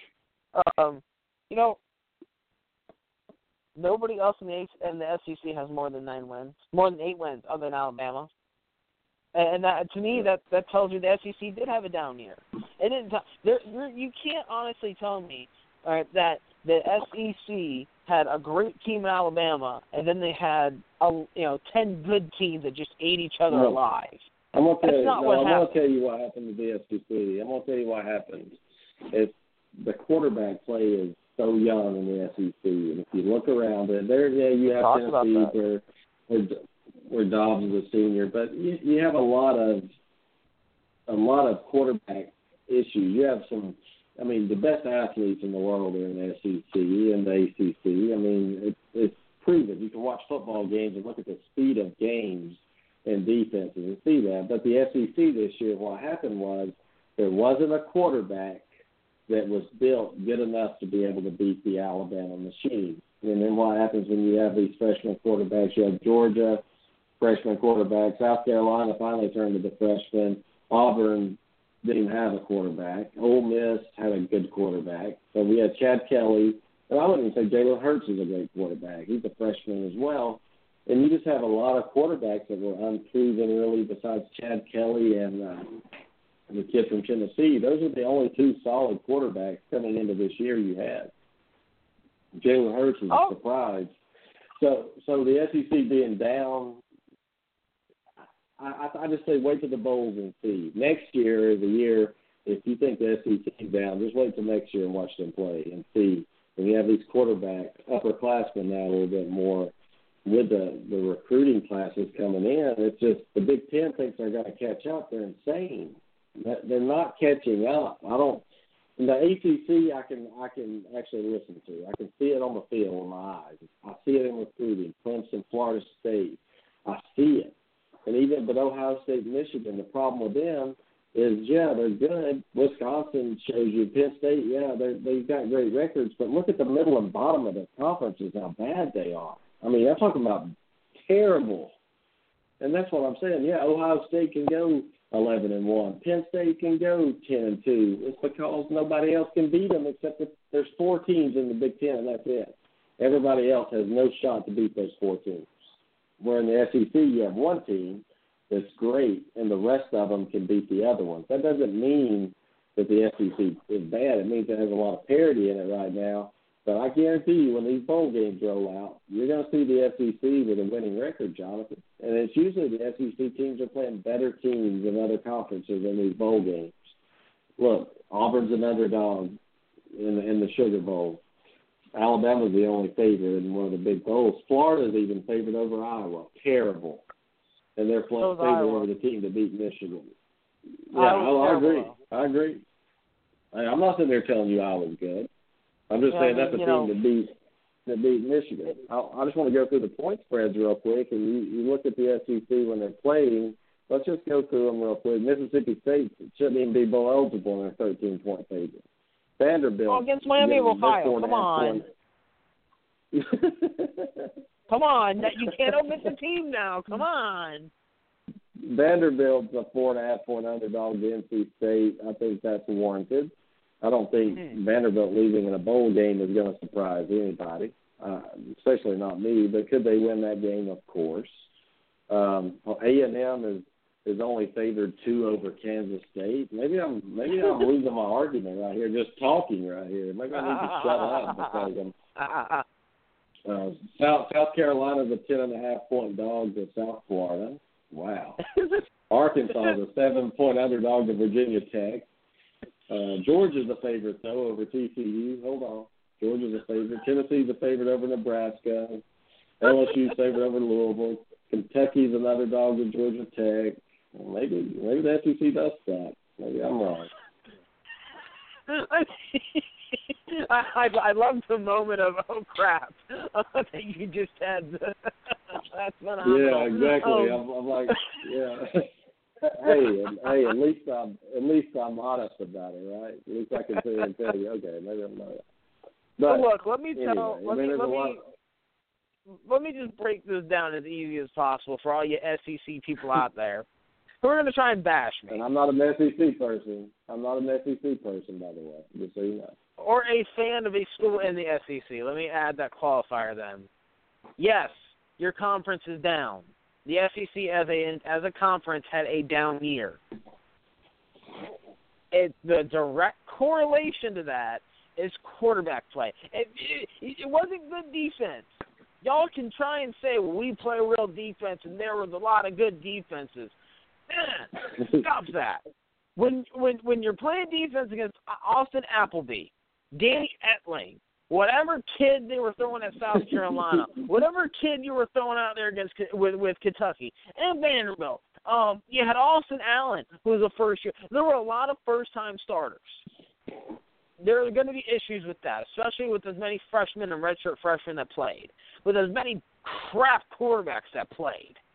Quarter, you know, the reason why the SEC looks down this year and why they had a down year is because you didn't have good consistent quarterback play from everybody. You the best yep. quarterback going into the year is on a team that finished what four and eight Ole Miss. Think about that. And he got hurt. Chad Kelly, Chad Kelly, he's the best player in the SEC. Uh, no doubt about it. Josh Dobbs was supposed to be good and wonderful and lovely. He didn't really have that good of a year. Tennessee won eight games. Jalen Hurts had a good year for a freshman quarterback. They're undefeated. He's also in Alabama, where you know Jake Coker won a national title. He couldn't start at Florida State. Blake Sims made the playoff, uh, led the team to the playoff, and he was playing what safety the year before. So I mean, let's let, let's tamper some of those expectations, okay? The if you look at the ACC and you look at the quarterback play, Deondre Francois, good year. Deshaun Watson, second for the Heisman. Lamar Jackson won the Heisman. Mitch Trubisky, very good year, possible first round pick. Brad Kaaya, eh, good year. He's going to be drafted uh, probably in the uh, first or second day. Um, you're looking at uh, Jerod Evans at Virginia Tech, who had a good year. Justin Thomas at Justin Thomas at Georgia Tech, who had a good year. The other problem with this, though, why the ACC is probably going to have somewhat of a down year next year. A lot of the well, a lot of those guys are going to graduate. A lot of those guys are going to the draft. All right, so the certain players who are like Francois, Florida State should have, should be the favorite in the ACC next year. They should because Clemson's losing their quarterback. We really don't know what's going on there. So it's going to come down to Francois against Lamar Jackson, right? And do we all really expect Louisville to uh, make this happen two years in a row? Do you think they're going to come down to Tallahassee and win next year after what they did? Uh-uh. I'll I'll I'll, I'll, call, I'll pump brakes on that right now. So quarterback play is what dictates whether your conference had a good or bad year. That's what whether it had a, a positive or a down year and the SEC did not have good, consistent quarterback play. Next year should be better, barring a couple schools, Florida. um, you know, other than that, the SEC will look like a good, dominant conference again next year. And the biggest issue that you're going to have is that some team you're going to have Alabama, who's you know probably going to win, you know, let's say ten games, uh, ten or more games. You're going to have Auburn, who's going to win, let's say nine, ten, eleven, twelve games. You know, LSU could win a bunch of games. You're going to have certain teams that are going to kind of run the show and your bad teams that snuck into bowl games this year, like South Carolina, like Mississippi State, like Vanderbilt, like Kentucky, are going to slide back again. They are. That's what's yeah. gonna, they're going to slide great, right on that's back. That's a great again. analysis. That's a great analysis because when when you see teams like South Carolina, Kentucky, Vanderbilt making bowl games, that means that they beat they had to beat other SEC teams, right? Really, I mean, you, I mean that, that really that's what it means. And um, Ole Miss finishing two and six didn't even make a bowl game. Um, the Vanderbilt getting a bowl game. Kentucky, when Kentucky's making a New Year's Day bowl, you know your conference may have had a down year. yeah, that's a good job, Jonathan. You're right. But but Spurrier said it best. Spurrier said it best. I mean, if you have a good quarterback, you're probably going to have a good year. If you don't have a yep. good quarterback, you're probably not going to have a good year. And if you look at Auburn, they had somewhat of a quarterback healthy for most of the year. They got the eight wins, which was big. I mean, honestly, you look at with, with average two, quarterback play. You finish eight and four. Yeah, you finish eight and four with average quarterback play. You beat Arkansas by 53. Makes me question how good Arkansas is. You, mm. you you go to Oxford, you beat Ole Miss. I mean, it's just uh, it's a lot of. There's Alabama. I'm gonna group these teams for you. There's Alabama's the A class. Okay, there's they're the A class. There's no other A class in the SEC right now. In the B class, I think talent wise, just looking at it on paper and and watching TV, you have Auburn, you have mm-hmm. LSU, and you have Texas A&M right there. I think mm. those three schools right there And A and M's got it on paper. They got the quarterback. I'm giving them that because when the quarterback was healthy, they looked a lot better. But then you have the C class where you have Ole Miss, Mississippi State, Arkansas, and then you know, normally you have the B class, which usually is Vanderbilt and Kentucky and South Carolina. But guess what? That B class made bowl games this year. Yeah, no, eh, eh, you know, eh, I've always said the number of teams you get into bowl games is not always the best indication of how good your conference is. It's not because you have teams that go two and six in conference, but they went four and zero oh non-conference. I mean, you know, I, I looked at it and I'm like, well, think about that was this. Auburn okay, last so talk, year. That was right, Auburn last right. year. so like you compare like, oh well, look at the ACC and the SEC. Well, you know the SEC is better. Okay, well the ACC went six and three against the SEC. Florida State beat uh, Florida and Ole Miss. Clemson beat Auburn and South Carolina. Georgia Tech beat Vanderbilt and Georgia. I mean, cool. It just so happens that Clemson's in the playoff. Florida State won nine games, and uh, Georgia Tech won eight. So it's like, okay, so I, I, I'm going to put a little more weight, I guess, if you will, into that. But when you have six and six teams getting in because they went four and zero oh non-con, I think you have issues. Um, if you have a bunch of teams that went four and four in conference, I think you have some issues. It, it's almost better to have the Big Ten model or the Pac-12 model, not the Big 12, because that's just ugly. But the Pac-12, but the Pac-12 and the Big Ten are so top-heavy. They are. They're extremely top-heavy. But that tell you know, and, and when you look at it at first, you're like, those, that's a good conference because they have multiple good teams. You know, you have Ohio State, and Michigan, and Penn State, and Wisconsin. You know, who all won double-digit games. Good teams. Um, you have uh, teams like Nebraska and Minnesota who won eight games. You're like, okay, well they're average. That's that's that's good. You had a couple six win teams. You're like, okay, well they're right there, like Northwestern, Indiana, Maryland. You had some crap. Um, you know, when you look at that, you're like, see, I, I, that might be a good conference because it looks like they have multiple good teams. And I think that's something that people need to keep an eye on. And that's why people think the Big Ten's better than it really is. The problem with the Big Ten is they really only have like four good teams. They, in all reality, they, they only have four good teams. They don't. Yeah, they don't play that week to week. And I know you don't like me saying this, but when you watch SEC football, it is a it is a car wreck every play up front, and I don't think people appreciate that that's never played the game or watch it. But you watch the Big Twelve, and that's why I like Auburn over Oklahoma. Jonathan is when you watch them play, there's never a pass rush, there's never a receiver that's not ten yards wide open. So if you have a good quarterback that can throw it deep you're going to look good like Oklahoma. Oklahoma's a good football team. I'm not trying to take anything away from them. But I'm just saying, I think people look at that. Oh, they went undefeated in the Big 12. Well, how'd they do out of conference when they went out and played? Uh, I think Ohio State's an average team, Jonathan. I'm sorry, they're they're an average mm-hmm. team. They got beat in Norman by an average team. They got beat by Houston, which is an average team. But then they go and go undefeated in this conference where you got. I mean, I'm serious. Kansas State's eight and four. TCU six and six. West Virginia went ten and two overall. I mean, really? They suck. Oklahoma State nine and three in com- overall, seven and two in conference. I just think when you look at the Big Twelve, Jonathan, I have every right to think that an Auburn team that's run the gauntlet through 12 tough games without a healthy quarterback, when they get healthy, they're going to be able to physically dominate a team like Oklahoma. Now, if this was Auburn playing, you know, Michigan or somebody, it may not be as pretty, you know, but because Michigan plays physical football, or if Auburn was playing um, Florida State or someone, you, you don't have that advantage. But when you go out and play in the Big 12 and you get to play Oklahoma, I think that's where Auburn, an SEC or an ACC team, has the advantage over them. Just like Clemson last year, Oklahoma was like a six-point favorite over Clemson, and we're sitting there scratching our head like, hold on a minute, Clemson's thirteen and zero. Oh. How are they underdog to Oklahoma? And physically, and Clemson went out there and physically dominated the line of scrimmage and beat them pretty good. And that and that's why I give no I give the Big Twelve zero respect whatsoever. I mean, what about you? Do you give them? I think they're the worst conference out of the Power Five. Really, I really do. Yeah, I agree. Um, I think the Pac-12 is number four. I think the Big Ten's number three. Um, And you know what? You could actually make a debate that the ACC, uh, AAC, I apologize, the AAC could uh, be number five. I yeah. mean, there there was a conversation not too long ago when Boise State and Utah and TCU were in the Mountain West that they might be better than the Big Twelve.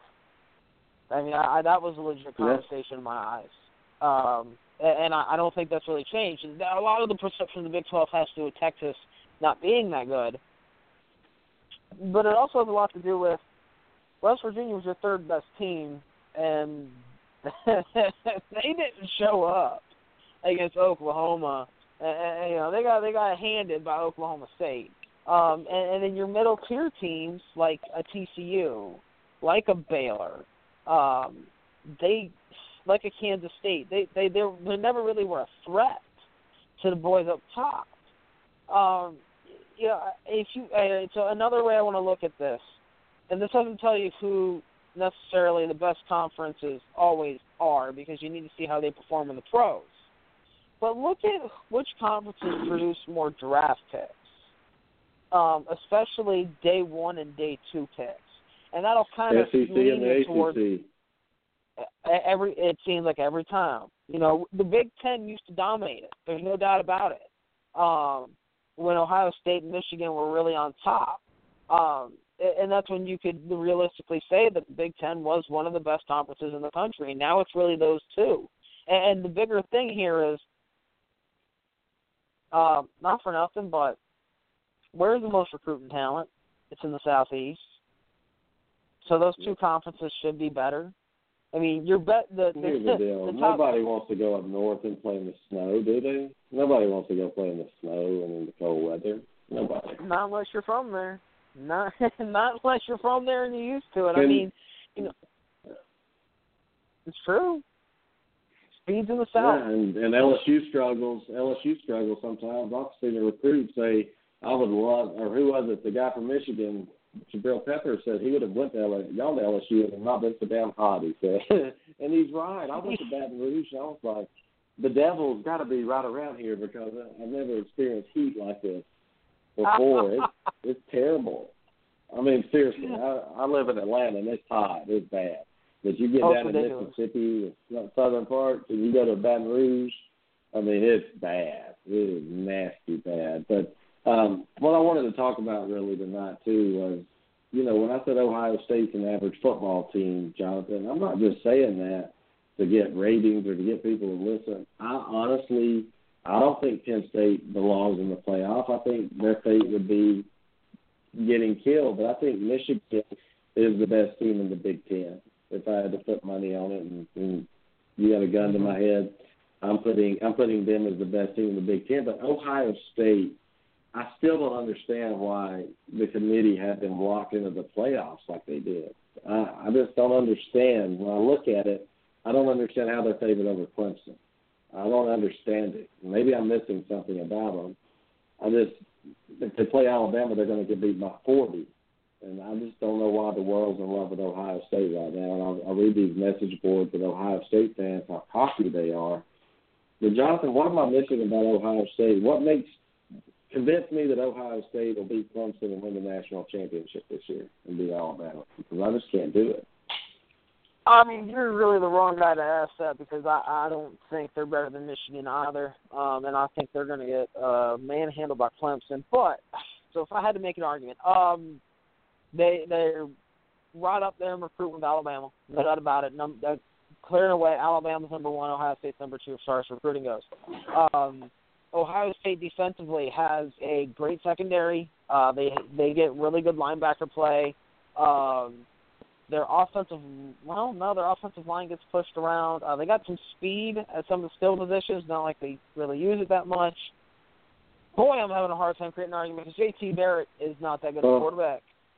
Well, I have Big E on the line right now, and and Big E, I don't know how much of this you've heard, but I'm having problems just thinking of Ohio State in the playoff right now, and and they're favored three and a half over Clemson. The committee loved them. All, I mean, I just don't understand. What what do you think of Ohio State? What are the chances to beat Clemson and Alabama? Because these these Ohio State fans are very cocky right now, and they actually think they have a chance to win the championship. And I don't think they get past Clemson. Maybe I'm missing something. I, I like Clemson also, but they won't beat Alabama unless Alabama gives them the ball game. They can't protect their quarterback, and of course that's Alabama's strength on defense is getting to the quarterback. So, and Alabama's offensive line's gotten better constantly throughout the year. Um, and they're running the football who, who better. matches up better with Alabama? Who matches up better I, with Alabama, Michigan or Ohio State? I think I personally think it's Washington. Uh, I don't think I don't think they're big enough, but I, I think I think they play uh, a better team game than either of the other two. Uh, I don't think they match up well defensive line wise against offensive line, and I don't think they match up offensive line wise, defensive line, which to me is always the key. I think we've talked about that in the past. It, you got to look at the offensive line and defensive line and see see where you stand there because if you can't protect and you can't run, uh, it's going to be hard to score. And if you can't stop the But who, but who matches up? Who matches up better with you, Ohio State or Michigan? Though, do you think? Who who in your mind is the best team in the Big Ten? I I'm like you. I kind of I like I'm like y'all. I kind of think it's Michigan. Well, uh, you know, I don't know. Penn State's gotten better and better since their first loss. So I, I would say that Penn State would come closer to matching up better with Alabama than than Ohio State would, because it, at least they have Hey, a dominant running back. Um, I mean, Ohio State's running game is not nothing like it was when they had Elliott. It's nothing like it was, and and they can't th- they No, can't no. throw the ball deep. So I mean, I, I would say it would be Penn State or Michigan because I, I think Michigan matches up better up front, um, defensively and well, offensively. They, well, Everett, I'm gonna run through real quick with you the recruiting classes real quick, just so you can you talk about. It's, I always talk about the Jimmys and Joes guys. You know, that's what I talk about. Let's compare the last four recruiting classes, Everett, with Washington and Alabama. Here's one, two, one, one. That's Bama. So three out of the four years they were number one. Second year they finished number two. Washington, 37, 31, 37, and 18. And I, and I know you said Washington gives them the best chance to win, or the best matchup against Alabama, but just looking at those recruiting classes, I don't think that's the type of team that can beat Alabama. I think the only team well, that can beat Alabama in this playoff is Clemson because of their recruiting. Well, I, I agree. I, I didn't say they was going to beat Alabama. I just said they matched up better because of the kind of game that they play. They play a better team game. Uh, if you look at Clemson, you know they depend a lot on one guy, Deshaun Watson. I mean, it's either him making a play with his arm or making a play with his legs, and he's as a special athlete. I personally thought he sh- thought he should have won the Heisman. I know he's had bad games and you know a couple couple times this year, but he is the kind of player that can break down a defense. Um, the reason why I said Washington because of the type of game they play. You know, they're they depend more on you know getting more than one person to the football on defense. They play more of a team game on defense, and they do a lot of different things on offense. Uh, as well as, I mean, the quarterback can run. He's not as dynamic as Watson or Jackson or any of those guys, but he he can run enough that he can keep you off balance. And no, I, I think I think you're right. I think who matches up better, I say Washington because of the team game, but I don't think they can win. I don't think even even then they can they can win the game. Who's got the better chance to beat Alabama's Clemson, in my opinion? Because uh, of Washington. Jonathan Jonathan called it. Jonathan called Washington making the playoffs preseason. So, Jonathan, kudos to you for picking it. Do you think they have any chance to beat Alabama in that first game? I, mean, Alabama. Uh, I mean, not Alabama. Washington's secondary is going to have to have the game of their lives. They're going to have to do what they did in uh, against Colorado, as far as uh, a pick six and a couple more interceptions that put them up in the red zone uh, to uh, realistically have a shot. Uh, I- you know, that's that's that's my belief here. Uh, that you know they're they're going to have to hope that Jalen Hurts has his his you know a, a true freshman moment. Um, you know, I, I like Washington's offense. I think Fred Ross uh, is an excellent receiver. He's got great speed. Uh, Dante Pettis is uh, an excellent possession receiver, somebody who isn't afraid to go over the middle, get lit up, and, and get back up. They got a good one-two punch at running back, and they got a quarterback who uh, has shown some uh, some poise and some composure. Granted, November was not his best month by any stretch of the imagination. After that USC loss, he seemed to struggle a little bit. The Colorado game was uh, really bad. Um, but this is a team that they're going to have to take advantage of turnovers uh, if they can force them uh, for them to have a shot. I, I, I would say, as I do with every game, um, each team has a 50% chance to win and a 50% chance to lose. No, that's not true. That's not true. Uh, Appalachian uh, State playing disagrees. In a dome, playing in a dome, does that help Washington against Alabama? You think? No. yeah, I agree. Yeah, I, I just sometimes I wish these playoff games were uh, outdoors. Sometimes, but again, you don't you don't want any weather. You don't want anything like that. You want the you don't want any excuses. Just just put the best out there. But but Everett Jonathan was telling me before the game he had some good arguments about why the SEC in his eyes was was down this year. Before we go, I was going to let you get a chance to talk about it. And he's right. The uh, the quarterback play of the SEC this year has not lived up to the hype. There's a lot of underclassmen, a lot of freshmen. Um, the best player in the SEC, quarterback wise, Ole Miss. He got hurt. Uh, Ole Miss was a dumpster fire. But a lot of freshmen starting in the SEC this year at quarterback. That could be the reason why you see Vanderbilt, Kentucky, uh, South Carolina, some of these other teams making bowl games in the SEC this year. Nobody as dominant as Alabama. No quarterback good enough to beat Alabama. So, Jonathan had a good point. What do you think? Well, look at Alabama's quarterbacks the last two years. I mean, they wasn't ranked in the top three of the of the uh, conference. I don't think. I mean, I I, I personally thought Coker was a good quarterback. They, you know, let him have the starting job. I don't think. I don't think we would have lost Ole Miss if he'd have started. Uh, mm-hmm. But but uh, quarterback play is not always what makes it. Well, quarterback. Well, back to the same thing we was just talking about up front, offensive and defensive lines, and uh, I think we'll see that in the bowl games. I think we'll see the SEC win more than they lose, uh, even though they may have a worse record than whoever they're playing. Yeah, you think I, I like I like some matchups, but there's some that that I was going through that surprised me. That Arkansas is like a seven seven and a half point underdog to Virginia Tech. I just I just don't see that. And we're going to start this week breaking down the bowl games since they start Saturday. But I love Vanderbilt's an underdog to NC State. Um, that's what got my attention a little bit. They're four and a half point dog. But one thing that really did catch my attention, A and M's only a two point favorite over Kansas State. Trevor Knight is playing. I think A and M's a lot better team than that. I think they are. South Carolina is a ten and a half point dog to South Florida. Arkansas seven point underdog to Virginia Tech. But then when you start getting into the December 30th games, you see Georgia favored one over TCU. You see Tennessee favored three over Nebraska. You see LSU favored three and a half over Louisville. Georgia Tech favored three over Kentucky. Bama 16 over Washington. But Auburn's an underdog to uh, to Oklahoma. Florida's even a two and a half point favorite over Iowa. So I think some of those games I'm, I'm talking about them being underdogs there. I think they can win those outright. Uh, yeah, I think so too. I mean, I, I think well they got twelve teams, right? Yeah, twelve.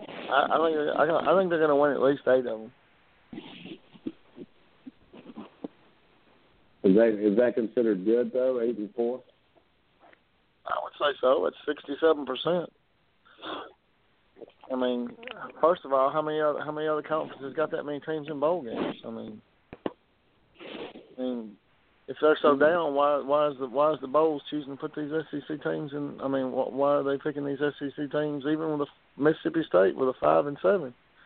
Why didn't they pick somebody else with a six and six or a five and seven record from another conference? You know, I mean, because there was nobody else with a six and six record. I mean, we we, we hit the point Well, in I- bowl games where everybody who was six and six got a bowl game, so they went to five and sevens, and five and I- I seven teams were that. decided by APR. So I under, I understand that, but you could have took somebody from us. Uh, if you don't like, if you think the SEC's so down, why not go to a uh, Mountain West or whatever they're called now and get somebody that's got a, uh, uh, or even a even a smaller school. You know, if you if you think the SEC's so down, why you put Mississippi? Why not put South Alabama in there? You know, I mean, KPR score. because because of the APR ratings, the five and well, once you get the five and seven teams, everything's decided by the APR. Mississippi State had the top APR um, uh, go, going in, so they, they they got the edge. I mean, there there was really no deciding on whether or not they were taking a team. Bowl bowl games don't really decide whether or not uh, a team is bowl eligible anymore. They're, they just decide on which ones they want uh, based off of uh, their priority list. So you know, Mississippi State got thrown to a bowl game they didn't have a tie-in to because they were the top five and seven team. I mean, that's that's how that that's how that worked out. I, you know, I, it's it's not Well, we but have that- too many bowl games at this point. if if you well, I agree with that. I've agreed with that for a long time. But if if you think that if you think that it, it, it and here's my thing, why why not change that? If you think if you think you're putting you know weaker teams in with losing records, why not change it and fix it so you Money. can they can ask who they want instead of using APR? I mean, if it's that big of a deal. Money. It's money Well, at that may be point. that may be well, yeah. Everything's driven by that. By the way, Yeah, I just mean- a tidbit. I'm just a tidbit, right quick. I'm sitting here watching Alabama and Oregon. Alabama's actually tied with Oregon, uh, and with three Oh, minutes really? to go. So yeah, Good for them. Oregon. And Tennessee beat, Tennessee beat North Carolina today. No, they didn't. North Carolina won that game, seventy-three, seventy-one. Well, I thought well, I was, I was looking at Tennessee was up by like twenty in the game. I was decided to and ten. yeah, and they gave up. Florida State beat Florida. Well, I, I, Alabama was down 16, I think, in this game. 14 or 16. So Everett, Everett, what do you think about Auburn's big news this weekend, getting Jarrett Stidham as quarterback? That's big for their program, isn't it? Consider an eight and four team without a quarterback. You put a quarterback in there, it could be, it could be something special brewing in in the plains right now. I told you two weeks ago he was coming to Auburn. Yeah, he's coming. He's bringing hell with him. Okay. And I'm gonna- just for just some, he's he's bringing hell. To, I'm glad y'all. I'm glad we play y'all in Auburn next year. Thank God. Instead of having to go to Tuscaloosa in Georgia. So, so hopefully we can we can be a good matchup for you next year if we get lucky. Well, one thing about it, Well, it's still going to be a good defense. Yeah, You're going to have to be a a good, good defense, defense. no matter who's at quarterback. Exactly. Well, guys, I've got to cut it. Everett, thanks for joining us. Jonathan, thanks as always. And uh, what what may work for you next week to do a show to start these bowl games? Bowl games start Saturday. And I know Everett's excited to watch New Mexico. Who else? New Mexico and Texas San Antonio kick it off in the Dude, uh, I'll, I'll be in the woods. New Mexico Bowl. I'll be in the woods. And after that, you get Houston, San that. Diego State. Yeah, you got five great bowl games on Saturday. How are you going to be away from the I- TV? I I got I got to get some meat in the freezer, whether it's a wild pig or a deer or whatever. But I got to get some meat in the freezer, so I'll be in the woods. I won't be watching that New Mexico Bowl. Oh man, I'm already behind. I'm already behind in my brother this year. He's already killed one with his bow, so and he passed up on one yesterday. The dummy passed up an eight yesterday, so I'm already behind. I got to catch up. well, I all right, love well, that. good luck, good luck, Big E. You take care of yourself. And Jonathan, what day works better for you next week or this week? Uh, I mean that that that, that, that my schedule's very malleable. I'm I'm off work at by four o'clock every day this week. So uh, since you're the man that works a little later, I'm going to let you dictate that. All right, bud. I'll let you know probably by Tuesday what looks good. But uh take care, man. Uh, who plays tonight in football? Uh, Dallas Cowboys and the New York Giants. Another blowout. Uh, Dallas, Dallas so. is not going to lose to the Giants. Yeah, the Oh, I hope. Giants beat them the first game. There's some payback. So, guys, everybody take care of yourself, and we will see you this week later. Take All right, care. y'all. God bless.